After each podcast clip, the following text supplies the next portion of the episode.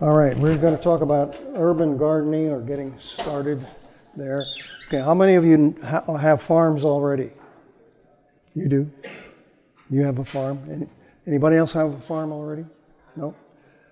You do? Thank you. Um, so, how many of you live in the city now? In the city? Suburbs. Suburbs? Yes. Okay. So, any of you live in an apartment? So, if you live in the suburbs, you have a little bit of quarter of an acre. Okay. All right. So, what can we do with with a small um, bit of ground that way? All right. Um, we're told that if we will ask God, that He will He will teach us, and we're given multiple um, promises like that in the Bible. One that I like a lot uh, comes from Jeremiah 33. Jeremiah 33, uh, 2 and 3. God is talking to Jeremiah and he says, Thus saith the Lord who made it. He's talking about making the earth.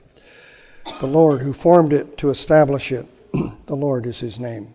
Call to me and I will answer you and show you great and mighty things which you do not know.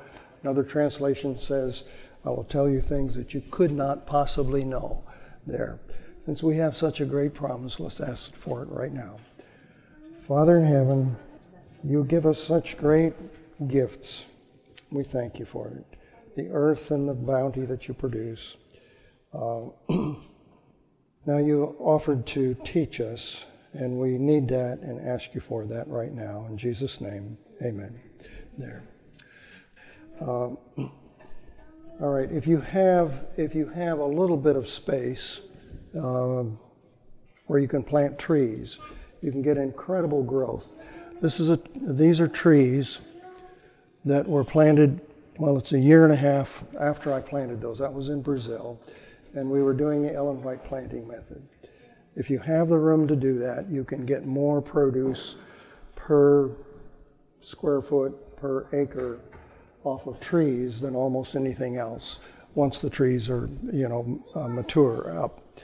And in a year and a half's time, I want to tell you, the, here's a little cashew tree. Um, we had a had little tiny things, sticks we were putting in the ground here. And you can see that in a year and a half, there's my hand on the tree. You can see what tremendous growth we had there. Um, we have we have treasures in the Seventh day Adventist Church, which have been given to this church, um, not for us to hang on to, but for us to teach the rest of the world. There's one place where Ellen White says that the children of Israel were placed where they were because it's in the crossroads. And so they were to teach the rest of the world how to grow produce, how to grow plants without disease.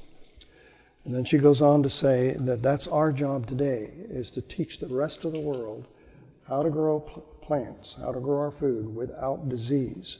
And when we do that, the, the, the world will flock to us to learn that. Um, the way food is grown today, um, it is very, the way food is grown today, uh, it is very, very deficient. Uh, and when we track the uh, the use of glyphosate, which is Roundup, and disease, as glyphosate has gone up, the disease rate has gone up with that, just incredibly. Um, just right, right with it there.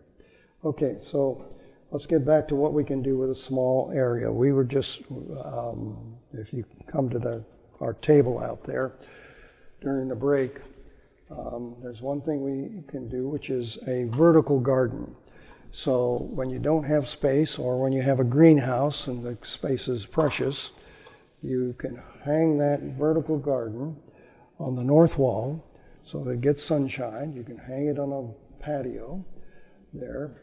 And each, it's got 16 little pockets on it. And each of those little pockets you can put soil in or you could put a pot in with a plant.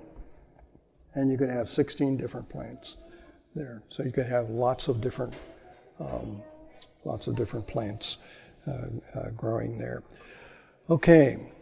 Um, I want to tell you that with the with the information that we have in the spirit of prophecy and uh, in the Bible, and then careful observation of nature. Those are three sources of divine wisdom.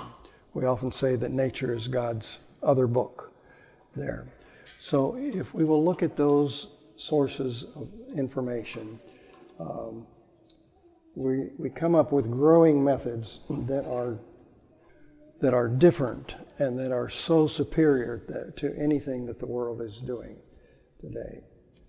Um, I think I will go into what I believe would be.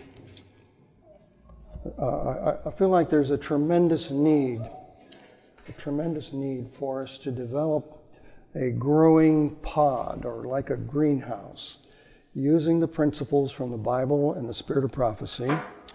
And uh, a few years back, we developed what we call the Omega Greenhouse. Now, that was a greenhouse using principles from the Spirit of Prophecy. And I gave the engineers and the young men working on this project, I just gave them free rein to do whatever they wanted with it. And so they came up with a very good greenhouse, but it's expensive. It's way too expensive for most people there. So now we're working on a project where we are using um, what we call a water canopy. Uh, anybody heard of a water canopy greenhouse? Do you know what that is? Okay. Uh, let's go to Genesis 1, 6, and 7. And in, in Genesis 1, 6, and 7, God's, uh, God is creating the earth. On the second day, God said, Let there be a firmament, or let there be a sky um, in the midst of the waters, and let it divide the waters from the waters. Thus God made the firmament and divided the waters which were under the sky from the waters which were above the sky. and it was so. And God called the firmament heaven, and the evening and the morning were the second day. Now, let's look at this just briefly here. We don't have much time in these sessions. Um, uh, if we look at the fossil record in the earth, we find that that anything that grew back there before the flood grew just gigantic, just huge, much more vigorous than, than their descendants today. Uh, today we have uh, some kind of mosses, club mosses, and, and sometimes they get this, this big there. In the fossil record, we find the same moss 50 feet. 50 feet. Um, what about a little dragonfly? Today they're three, maybe four inches at the most. Uh, in the fossil record, we have dragonflies that are 30 inches and even 36 inch wingspans there. Incredibly big. Now, let's go to the written record. We'll go to Genesis and we'll go to uh, Ellen White's writings. Ellen White says that Adam was more than twice the size of men today. I'm about six feet tall. That would make Adam about 12 feet tall. And of course, he'd have to be proportioned there. She says that he was well proportioned. That would make Adam, when we do the math on it, that would make Adam weigh over 2,000 pounds. Tremendous there. Recently in Turkey, um, they discovered at the base of Mount Ararat, they discovered a tomb. Um, they say that it's Noah's tomb because it's good for tourism. Whether it's Noah, Noah or not in that tomb, we don't know. What we do know is that the skeleton of the man in that tomb is of a 12 foot tall man. Incredibly big. Incredibly big there. Tells us that there were giants in the land. Um, tells us that it did not rain on the earth before the flood. Then, of course, all that water canopy that was above the earth collapsed. So, um, I'll try to cut this short. So, if we were to make a growing chamber with water above, so that all of the sunlight has to shine through the water, then through the glass or the plastic, and then to the plants, what do you think would happen? I'll tell you what's happened. We've already been experimenting with that. In one case, um, in western Tennessee, Dr. Calvin Dents uh, built a greenhouse like that. The, the design was so that we would have 12 inches of water above the growing space. All of the light has to shine through the water and then into the greenhouse there. Now, in January one year, I sent Dr. Dents some papaya seeds. These were very sweet papayas that I had tasted in Brazil, in um, uh, Honduras, and uh, they were not genetically modified. So I brought some of that seed back and I sent some to him. In January, on the top of his refrigerator, inside the house, in little peat pots, he planted those seeds there. This is January. And then when it got warm enough so that he could take those and plant them outside in his outside garden, and three of them inside his greenhouse with this much water in the roof, um, uh, well, he, tra- he transplanted those. Now, I called him in June. These were planted in January on the refrigerator. Um, in June, I called him and said, Hey, Calvin, how are those papayas doing? And he said, Oh, he said, they're doing very well. He said, Matter of fact, I planted 10 of them outside in the outside garden, and they're up about um, 10 to 14 inches, and the color is good, and they're vigorous plants. And he was very pleased with it. He said, No, no, Calvin, tell me about those three you put in the greenhouse. Oh, those. They're all six and seven feet tall, and they're covered with 72 green papayas. I didn't have ripe papayas yet. Probably takes about 10, 10 months to get uh, ripe papayas there. Uh, you can see that if we used Ellen White's planting method, like we did here, that was a little stick, and you can see how big that, that's an avocado tree there, how big that tree is in, in a year and a half. A year and a half. You can see that if we use the White planting method, which is a bit of divine wisdom to this church, for us to share with the rest of the world, Okay? Um, and if we were to combine some of these other principles, uh, that we could we could grow tremendous amounts of food, and you could even do it on a balcony from a from a, a um, an apartment building or something there. Now we are told that we should get out of the cities into the country, so please don't use this as an excuse to stay in the city, but get out uh, on a piece of land where you can grow your own provisions there. Uh, and, and we would be much, much better off there. Okay. Um, anybody have questions? Anything you'd like to talk about? Any? What, what do you put on the trees that grow so fast? You said that you planted a very little plant and yes. Yes. Plant anything? I mean, I know you use the method, but do you put any fertilizer? Absolutely. The question is, do we put any fertilizer on those trees? What do we do? Um, the first thing we do is to test the soil. Okay. Now, uh, in Ellen White's day, they did not have the testing that we have today. She would agree with this. She says she says one place that we should that different plants need different nutrients. And so we should study the needs of each plant um, and then provide that. So she would agree with this. She was very progressive in things like that. So the first thing we do is we test the soil so that we know what's in the soil and what is not in the soil. Now, we don't use just any soil test because um, you can get a free soil test sometimes at the local uh, university uh, or whatever. Um, we, but how they're doing that is that they are taking that soil and they are testing it with very strong acids. Now, they get an accurate result as to what's in that soil. The trouble is that your plants don't use strong acid to mine that soil. Your plants are exuding a little tiny uh, jelly like substance. Now, uh, take a plant and use a magnifying glass and look at its roots and you'll see tiny little white um, hair like roots coming out. At the end of those, they are exuding a little jelly like substance. That's going to dissolve the minerals in the soil and the organic matter so that that plant can take it up there. Uh, Now, uh, there are lots of things in the soil that are tied up in bonds so tight that they're not available to our plants. So when we use the standard test, that's what we're, we're testing for, see? And that's what we get. So we know what's in the soil. But if it's not available to the plant, it's not doing us any good. So uh, my own personal choice is that I use International Ag Labs, and I'll um, give you the information for that if you want. You can go to my website and get it.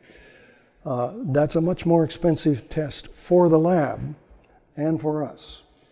And uh, basically, it's going to cost $60. Um, then it'll cost you another $6.80 to, sh- to ship that uh, soil sample to, to the lab. And in a couple weeks' time, we will know exactly what's available to the plant in your soil there. So that's the first thing we did. So we tested the soil here.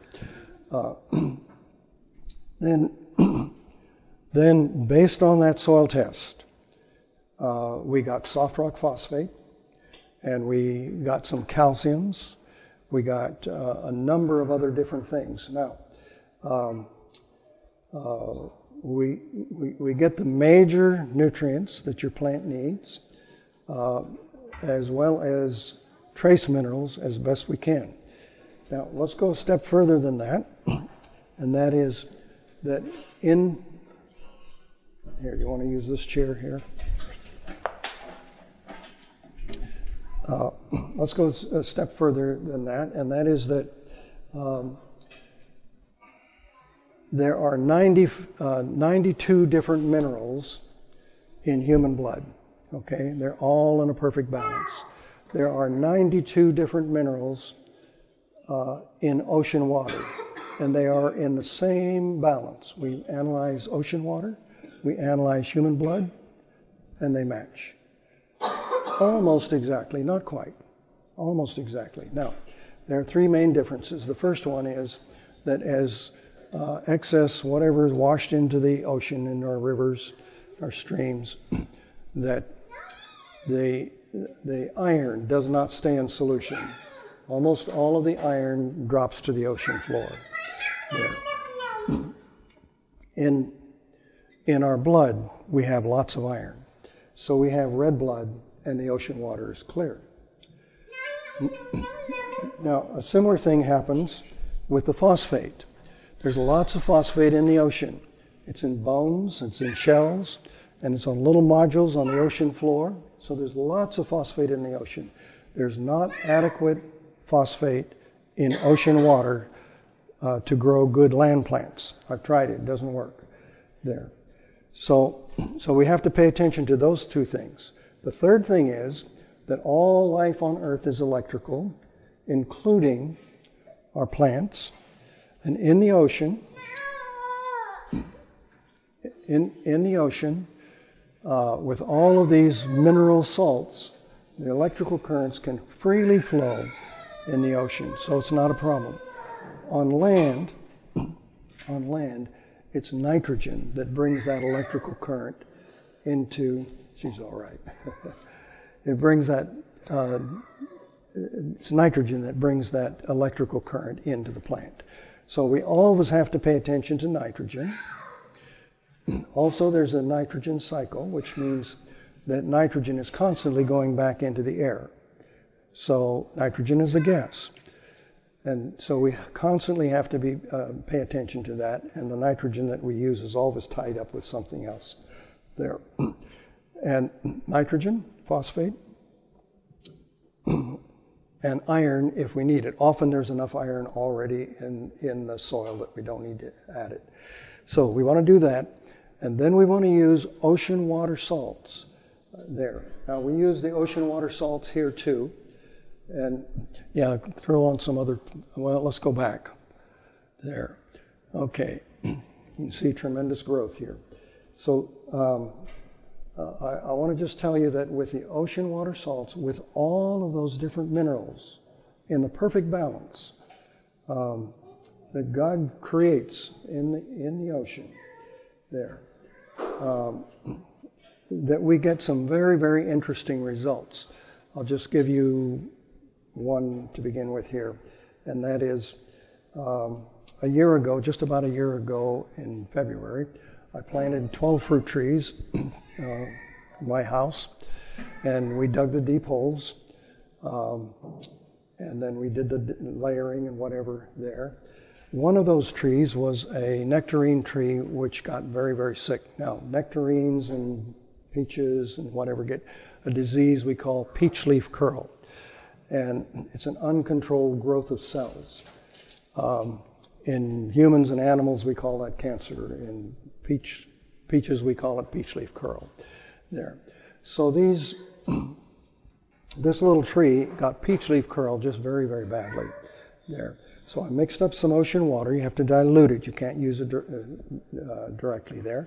I mixed up the ocean water, and I went out and I drenched that tree. That means this tree was about this high.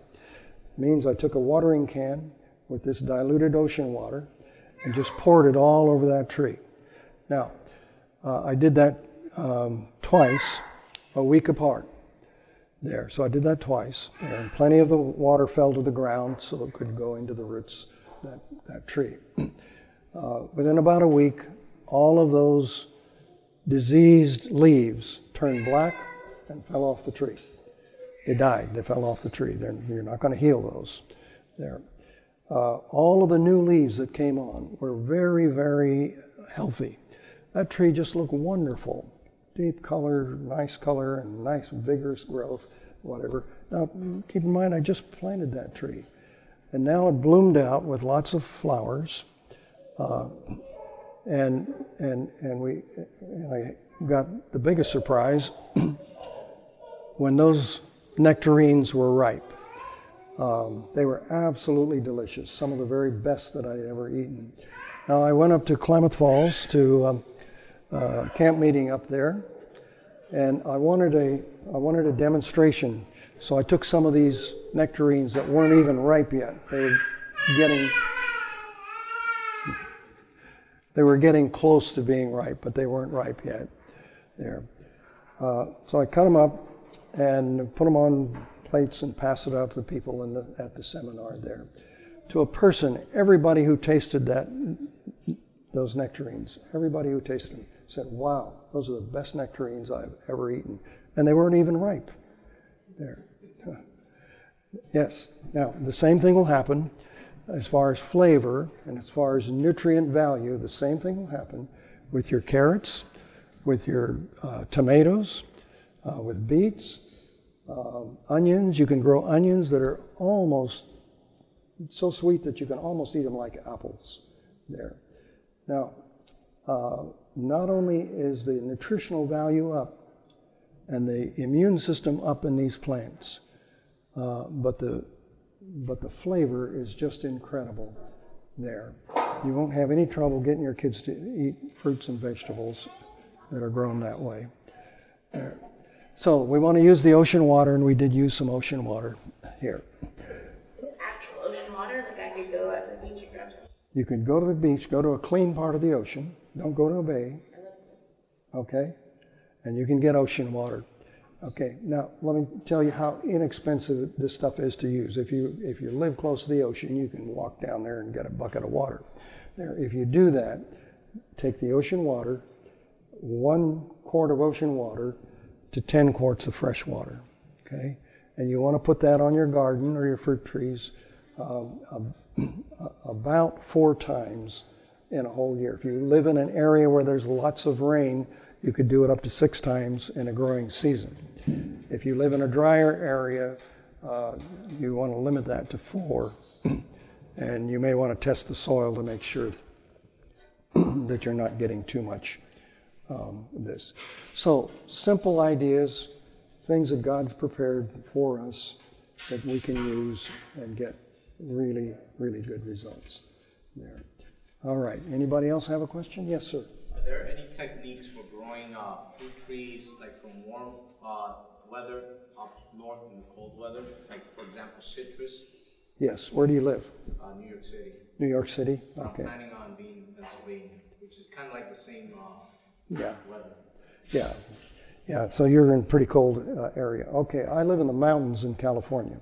Snowed there um, day before yesterday, when I was on my way here, it snowed my house. Um, so I'm in relatively cold weather there. I got lots of avocados this year from an avocado tree in a greenhouse, that, um, that uh, Omega greenhouse, which is using principles from the Spirit of Prophecy there. Uh, so, yes, also, excuse me, also there's the, the way you fertilize the tree will make a difference. Um, for instance, uh, we can turn a plant on and off by the type of nitrogen that we use on it. If I were to use um, calcium nitrate, uh, the nitrate fertilizers are going to make leaves and stems grow. And when I have a tomato plant that's this big, I want the leaves and stems to grow. I want that plant to get big. When that tomato plant's about this big, I want to turn that off. And I want to turn it on to growing flowers and fruit.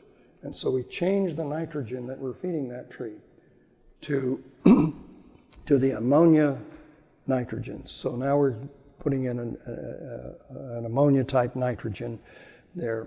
And uh, um, I even have a simple formula that you can make from the grocery store um, that will turn a plant on and off.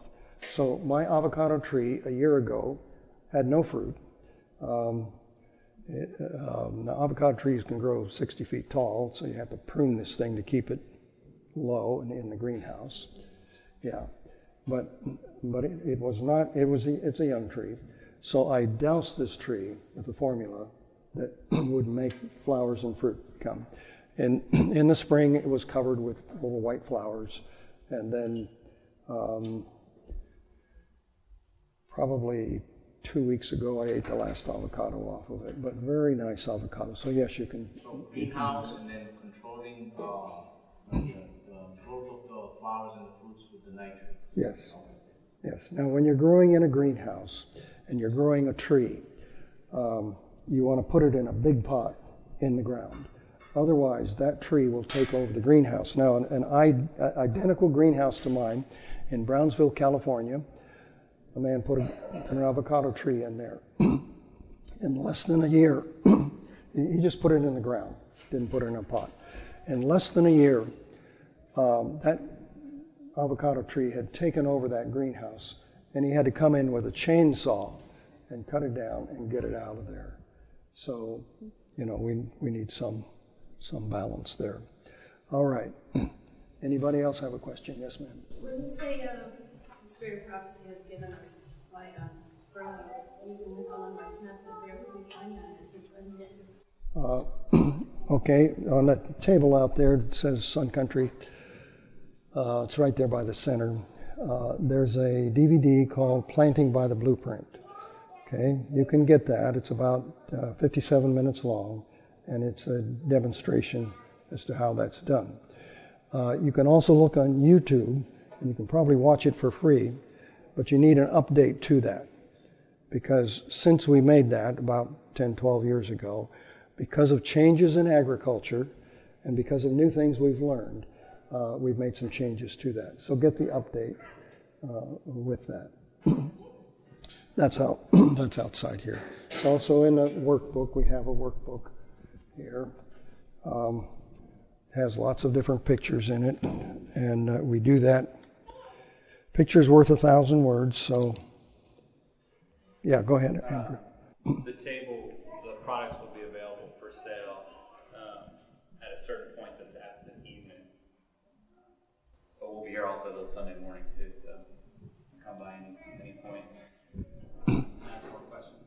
What's that? That's it. Oh, okay. Let me let me just show you a picture from the greenhouse. Okay, can you can you see those two trees in there? Can you see that from where you are there? Okay. I want to tell you that this is three years from the time was, those trees were planted.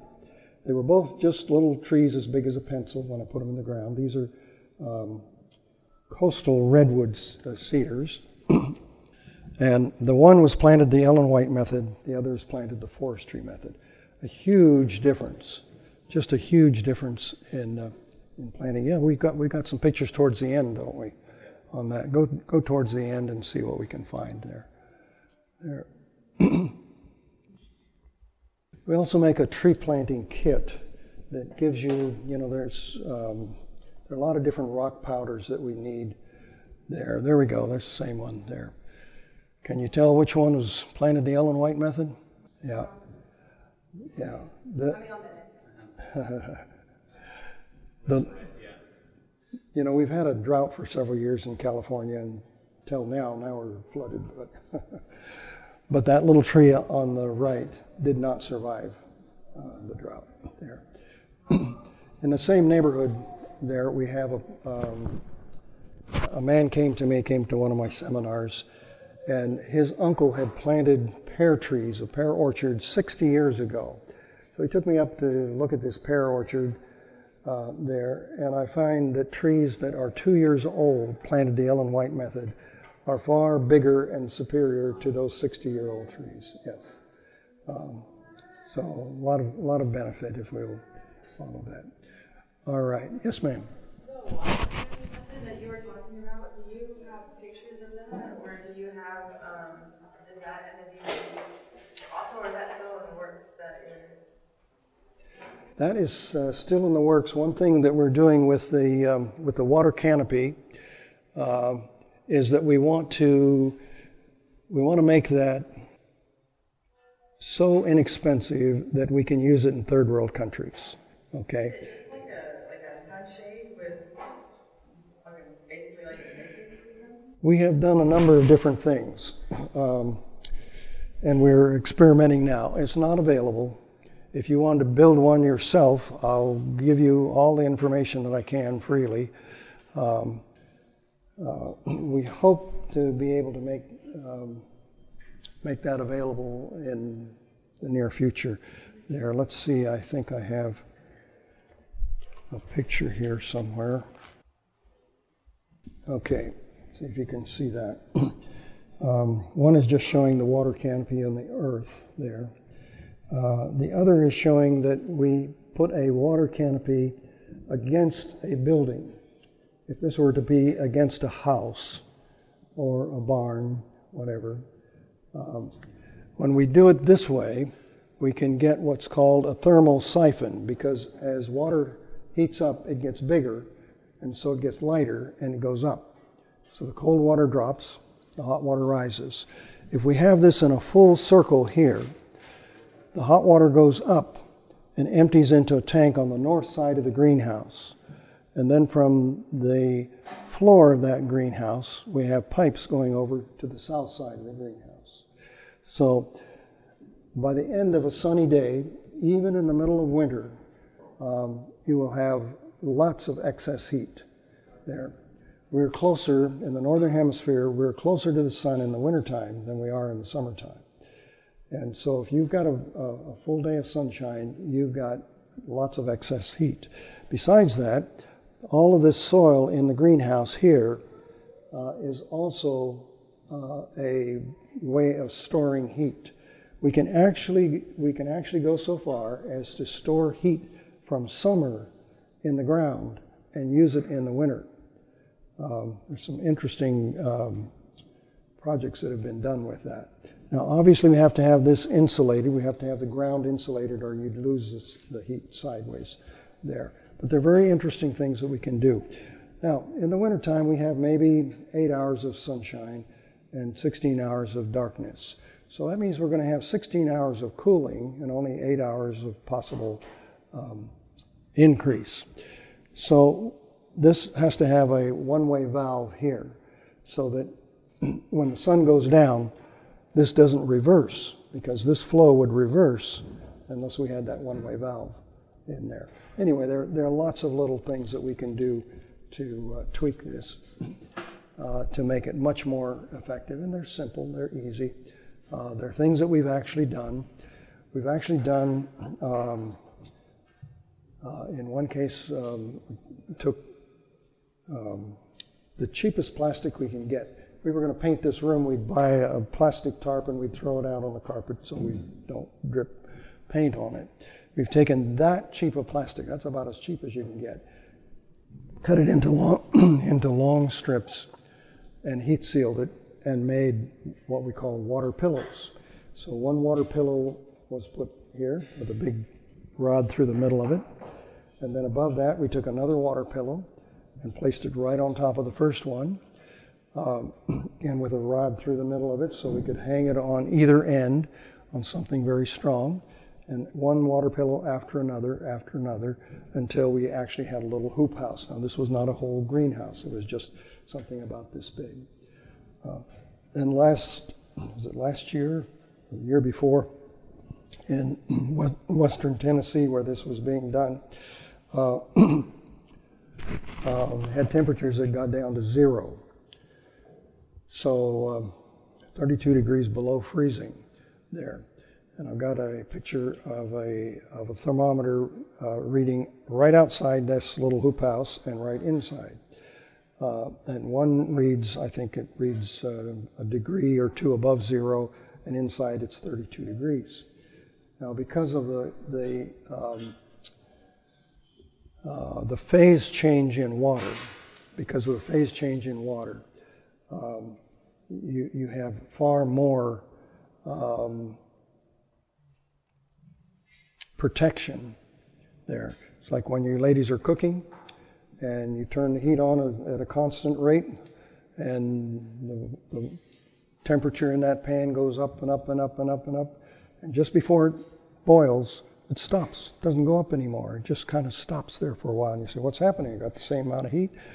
Uh, got it constant and it's not going up. It's going into a phase change. It takes extra heat now to change it into steam.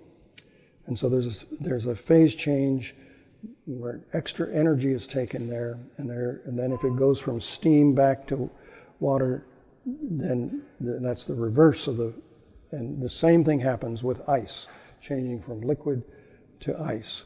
There, so because of the phase change, it's far more effective than if you just had a whole bunch of rocks or something in the greenhouse to store your heat. So water is a far better uh, way of uh, storing that heat. Besides, Water is very, very easy to move with a little pump. Rock is very hard to move. Uh, in this um, diagram that we have here of the, the uh, water canopy greenhouse against a building, let's say it's against a home there, um, we would be able to not only heat the greenhouse in the wintertime, but also heat the adjoining home in the middle of winter there. So if you're in the if you're in the country and you're heating with wood or whatever, you need far less fuel uh, because the sun can do so much more for you there. All right, other questions? What is that white powder that you put on the whole Oh, what's that white powder? Um, remember I talked about uh, we need to test the soil? Okay that is a mixture there. That came out of the tree planting kit. Uh, those are different rock powders, and about half of it is um, soft rock phosphate.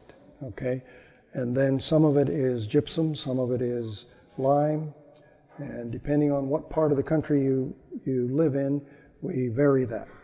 If you were in the desert, we would make a little different mix than if you were um, in Oklahoma.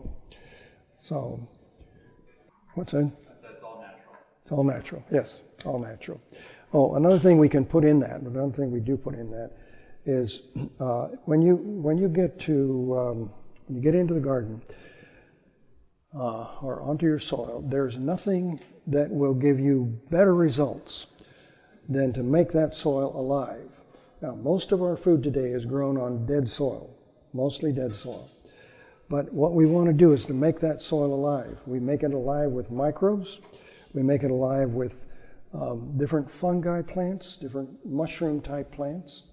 And when we make that soil alive, you just have a tremendous uh, increase uh, in that. Let me just tell you a story. How are we doing on time anyway? Okay, so we got another 10 minutes? Okay. Let me give you a story. Uh, my house in California in the mountains, um, I have a garden, and my daughter has a garden right across the driveway. And uh, so one year she decided she was going to experiment with Korean uh, organic gardening. and they do, they do a good job with this. They do a lot of um, they uh, growing of different uh, fungi type um, things for the garden. So she made a big compost pile, and in, and, and she put all the right ingredients into this. We went into the woods and we gathered um, some leaf mold, whatever, because we wanted we wanted to put that type of life into the garden. We went in underneath grass plants, and we took the grass. Um, we took a little bit of soil from underneath grass plants, and we put that in because that's a different type of, of microbe growing there. So we put all of these things in that um, compost pile. In a couple of weeks' time, there got to be a big yellow, looked like a big piece of cottage cheese or something growing in that compost pile there. So when the compost pile, when it had matured, they took that and they broke it up and they spread it all over their property. They've got five acres there and they they put some on fruit trees and rose bushes and whatever there. But they took that compost pile, took it all away. I didn't think anything more about it. But the next year, they planted peppers there. Now they had three rows of peppers right on top of where this compost pile was. And they had a total of five rows of peppers. That meant they had two over here that were closer to the fence where there was not a compost pile there. Now, if I had nothing else to compare it with, I would have said these two rows over here, uh, I would have said we had a good crop of peppers.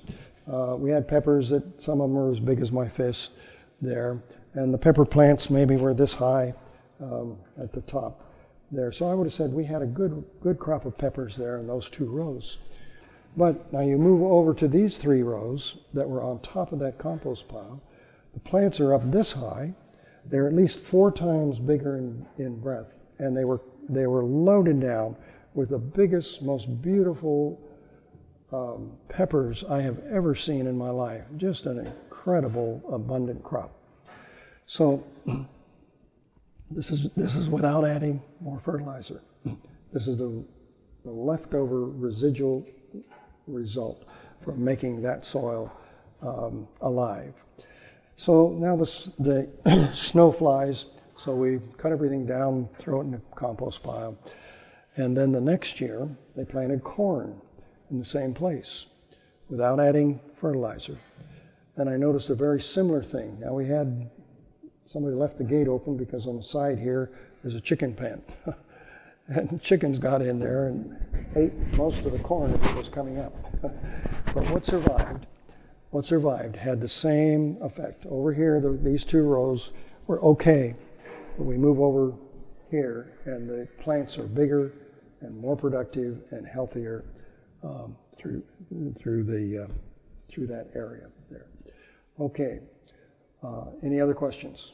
Yes, ma'am. You mentioned you have a website. Yes. Uh, yes, go to Sun, Sun Country Gardens, S U N, suncountrygardens.com. Suncountrygardens.com. And in the, in the workbook, we'll have, um, I don't have these, I've, I've got these for sale here, but I have to send them to you. Uh, the workbook is $40 and it has the, um, it has all of that information in it uh, besides. Yes, ma'am. that relevant for living in the South? I mean, Yes. I know a lot of this stuff is for colder climates. Yes. Where do you live in Florida? Sarasota, so like, I'm, I'm in like zone nine, barely. Okay. Uh, yes. Um, that's a zone seven there. Let's see. Um, I don't know what Brazil would be, but it's tropical. And um, I've done this in Brazil, and it, it, it works. Now, we have different problems in Florida than we have elsewhere, but the principles are the same. The physics are the same. and if we get full nutrition to those plants, your plants are going to be stronger and healthier uh, there. Uh, let's look at just another thing that happens. Uh, we, we talk about pest problems and diseases and what have you, and there's all kinds of pest problems and diseases here. Uh, and human nature is um, I got a problem, what can I do to kill it? Okay, that's, that's where we go immediately. You know, I've got a pest problem, what can I do to kill it? Or I've got a disease, what can I do to kill it? Let's have a totally different paradigm. Uh, if you um, if a flu epidemic is coming through the country, whether or not you get the flu has far more to do with the strength of your immune system than the strength of that flu bug. So let's look at it differently. Let's get the immune system up in our plants. Let's not just look at what can we do to kill it. Uh, sometimes we do look at you know things there, but uh, but let's let's get the immune system up, and you will not have many of those problems. Talking to somebody three days ago from Florida, uh, and we've got this um, what's the citrus greening disease we have here? Um, it's attacking citrus trees and just giving a, a lot of problems there. anyway, there are a number of diseases that, that, attack the citrus trees, but this one is uh, threatening to wipe out the citrus for Florida. Um, I, talking to these people, they have been using uh, on their plot of ground and on their citrus, they have been using the ocean water minerals they also use other things. Ocean water, uh, we, we need to, of course, put in the phosphate that I talked about. Uh, and often we have to add more calcium and sometimes some other major things that we have tested for. So, anyway, they're doing those things. They have no disease with their, their trees whatsoever there. So, look at the other way. How can we get the immune system up? In getting the immune system up in these plants, and then you're going to feed them to your family, your, your family's immune system is going to go up. So that's, that, that's the bottom line on it. You don't want to drink the ocean water directly. You, you don't. There. All right, I think we are about out of time. If there's one last question, I'll take it. Otherwise, we'll. I have kind of a general, nobody. Go ahead. Um, so we're in the suburbs, but I would like to live uh, in country. But in the meantime, someone tells me grow where I am. Mm-hmm. How long does it take to get your soil back to where it should be, and is it worth doing all that if I'm just going to leave it? Good question. Okay, is it worth it because you're going to leave leave it there? Yeah, yeah. You're going to move to the country. You're going to move out of the suburbs into the country. Uh, yes, you can you, you, can get a good crop this year. Um, I don't have time to go into all of it now, but you can get a good crop this year. One last question. Uh, is there any way of doing uh, the Ellen G. like planting method for like uh, commercial uh, production or like orchards? Uh, yes. I know it's a lot of work just to do one. Yes, yes, it's a lot of work and a lot of material there. And uh, when we're planting bigger areas, of course, you've got to use a backhoe or something. Um, Ellen White uh, said that they made long trenches and planted that way. That's a, that's a good way too. Thank you. You guys have been a great class. This media was brought to you by Audioverse, a website dedicated to spreading God's Word through free sermon audio and much more. If you would like to know more about Audioverse, or if you would like to listen to more sermons, please visit www.audioverse.org.